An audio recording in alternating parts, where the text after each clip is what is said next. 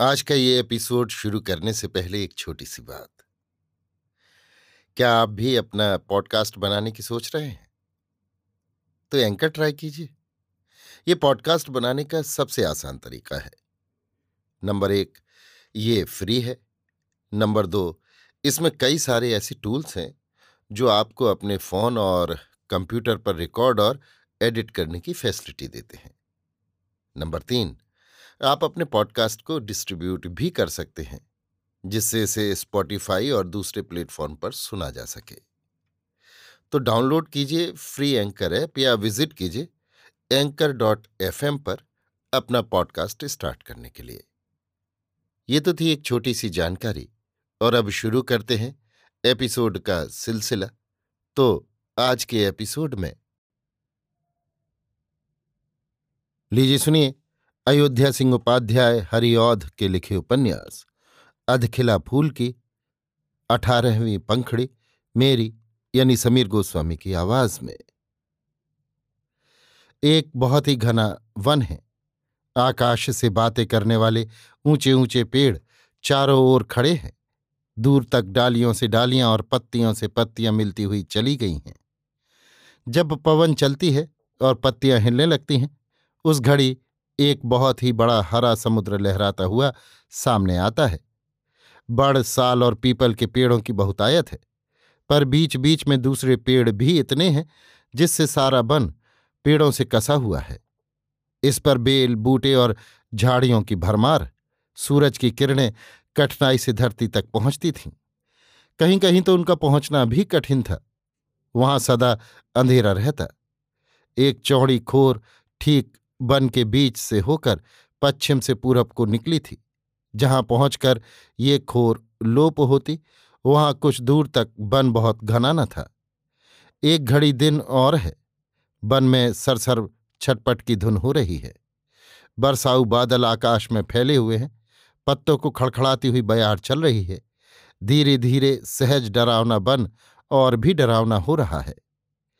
जिस खोर की बात हमने ऊपर कही है उसी खोर से घोड़े पर चढ़ा हुआ एक जन पश्चिम से पूर्व की ओर जा रहा है। मुखड़े पर उमंग झलक रही है, आँखों से जोत निकल रही है, पर माथे में सिलवटें पड़ रही हैं। जिससे जान पड़ता है, वो अपने आप कुछ सोच रहा है। घोड़ा बहुत ही धीमी चाल से चल रहा है, पर कान उसके खड़े हैं। कभी कभी वो चौंक भी उठता है। उस घड़ी उसकी हिनहिनाहट, उस सुनसान बन के सन्नाटे को तोड़ देती है और एक बार उसी हिनहिनाहट से सारा बन गूंज उठता है।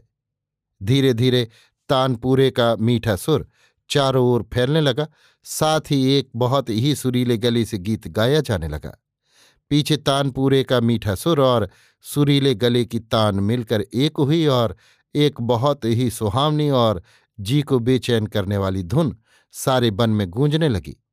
ये धुन धीरे धीरे ऊपर बयार में उठी। पीछे खोर पड़ जाने वाले के कानों तक पहुँचा, वो चुपचाप गीत सुनने लगा। गीत ये था, लावनी। जग का कुछ ऐसा ही है ढंग दिखाता, एक रंग किसी का कभी नहीं दिन जाता, जिससे पौधों ने समा निराला पाया, जिसने बरबस था आँखों को अपनाया, जिसके ऊपर था जी से भौर लुभाया, बहती बयार को भी जिसने महकाया। वो खिला सजीला फूल भी है कुमलाता। एक रंग किसी का कभी दिन नहीं जाता। देखा जिसको जग बीच ध्वजा फहराते, राजे जिसके पांवों पर शीश नवाते सुन करके जिसका नाम वीर घबराते, जिसकी कीरत सब और सभी थे गाते, कल पड़ा हुआ वो धूल में है बिललाता एक रंग किसी का कभी नहीं दिन जाता। पढ़ते थे जिसके तीन लोक में डेरे, यम भी डरता था आते जिसके नेरे। थे और देवते जितने जिसके चेहरे, कांपता स्वर्ग जिसके आँखों के फेरे, उस रावण को था गीधा नौच कर खाता, एक रंग किसी का कभी नहीं दिन जाता। कब तक कितनी हम ऐसी कहें कहानी? अपने जी में तू समझ सोच रे प्राणी, क्यों धर्म छोड़कर करता है मनमानी तू क्यों बिगाड़ता है अपना पत पानी? है पल भर में धन जोबन सभी बिलाता एक रंग किसी का कभी नहीं दिन जाता। घोड़े पर चढ़ा हुआ कौन जा रहा है, क्या ये बतलाना होगा? ऊपर के गीत को सुनकर आप लोग, आप समझ गए होंगे, वो कौन है? जो न समझे हों तो मैं बतलाता हूँ, वो कामनी मोहन है। ऐसे घने बन में जहाँ सूरज की किरणें भी कठिनाई से जाती हैं, इस भांत अचानक गीत होता हुआ सुनकर वो सन्नाटे में हो गया। फिर गीत भी ऐसा, जो उसके दोनों कानों को भली भांत मल रहा था। जो वो सोच रहा था, मानो उसी के लिए उसको जली कटी सुना रहा था। कामनी मोहन बहुत घबराया। सोचने लगा, बात क्या है? होना हो दाल में कुछ काला है, पर कोई बात उसकी समझ में न आई। सोचते सोचते उसने देखा, वन में पेड़ एक ओर बहुत घने नहीं हैं, गाने की धुन उसी ओर से आ रही थी। गीत अब तक गाया जा रहा था। वो धीरे धीरे घोड़े पर से उतरा।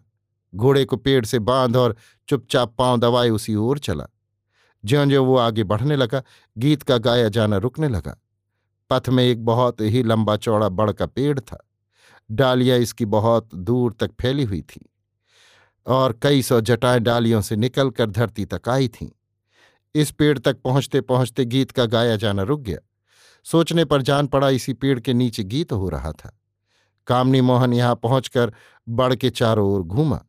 बहुत सी चिड़ियाँ झाड़ियों में से निकलकर ऊपर उड़ गईं। छोटे छोटे वन के जीव इधर उधर भागते दिखाई पड़े, पर और कोई कहीं न दिखलाई दिया। कामनी मोहन का जीवट आप लोग जानते हैं। वो चाहता था पेड़ पर भी चढ़कर देखे, पर कुछ समझ बूझ कर न चढ़ा।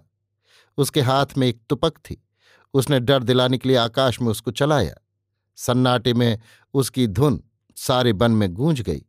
कांका करते बहुत से कौवे पेड़ पर से उड़ गए, पर और कुछ न हुआ। कामनी मोहन कुछ घड़ी यहाँ खड़ा ना जाने क्या सोचता रहा, पीछे खोर की ओर फिरा। खोर पर पहुंचकर वो घोड़े पर चढ़ा ही था। इसी बीच उसने फिर तानपुरे की धुन और गाना सुना।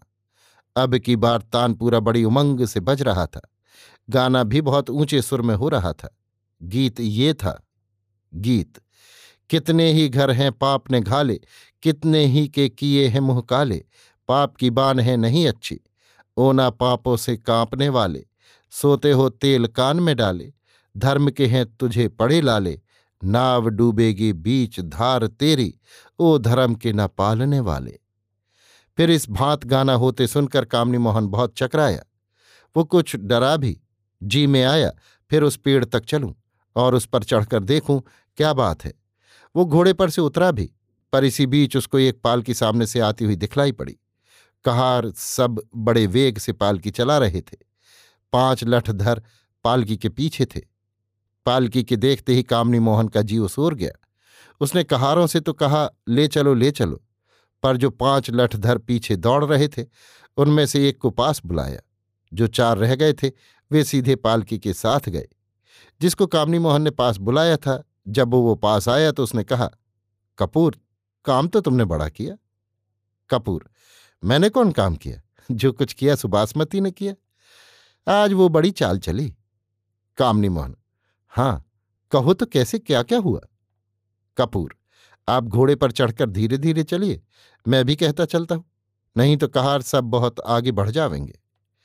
कामनी मोहन घोड़े पर चढ़ा धीरे धीरे आगे बढ़ा। त्यों ही वन में तानपुरी के साथ गीत होता हुआ उसको फिर सुनाई पड़ा। अब की बार पूरी पूरी टीप लग रही थी। पवन में तान की लहर सी फैल रही थी। गीत ये था।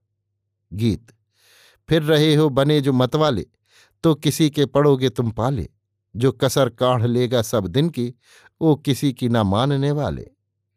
इस गीत को कपूर भी सुन रहा था। उसने कहा, बाबू बन में आज ये गाना कैसा हो रहा है? इस ओर में बहुत आया गया हूँ, पर इस भांत गाना होते कभी नहीं सुना। कामनी मोहन ने कहा, जान पड़ता है ये जागती हुई धरती है, तभी यहाँ ऐसा गाना सुनाई दे रहा है। नहीं तो और कोई बात तो समझ में नहीं आती। जाने दो इन पछड़ों को, बन ही है, तुम अपनी बात कहो। कपूर, आपके कहने से जिस भांत दस दस पाँच पाँच देकर गाँव की पचास स्त्रियों को बासमती ने आपके काम के लिए गांठा था, आप जानते हैं। बेले के बने हुए फूल में जो अचेत करने वाली औषधि लगाई गई थी, उसका भेद भी आपसे छिपा नहीं है।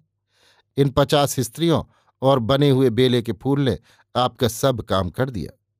ये कहकर कपूर ने सारी बातें कह सुनाई। पीछे कहा, फूल को सूंघ कर ज्यों देवहूति अचेत हुई, त्यों पास की पाँच छह स्त्रियों ने उसको पकड़कर एक पालकी में सुला दिया। इसी पालकी में सरला की भौजाई घाट पर आई थी। कहार सब भी साठ में थे। ज्यों देवहूति पालकी में सुलाई गई, त्यों उन सबों ने पालकी उठा दी। पहले ये सब सीधे सरला की भावच के द्वार पर आए। वहाँ कुछ घड़ी पालकी उतारी।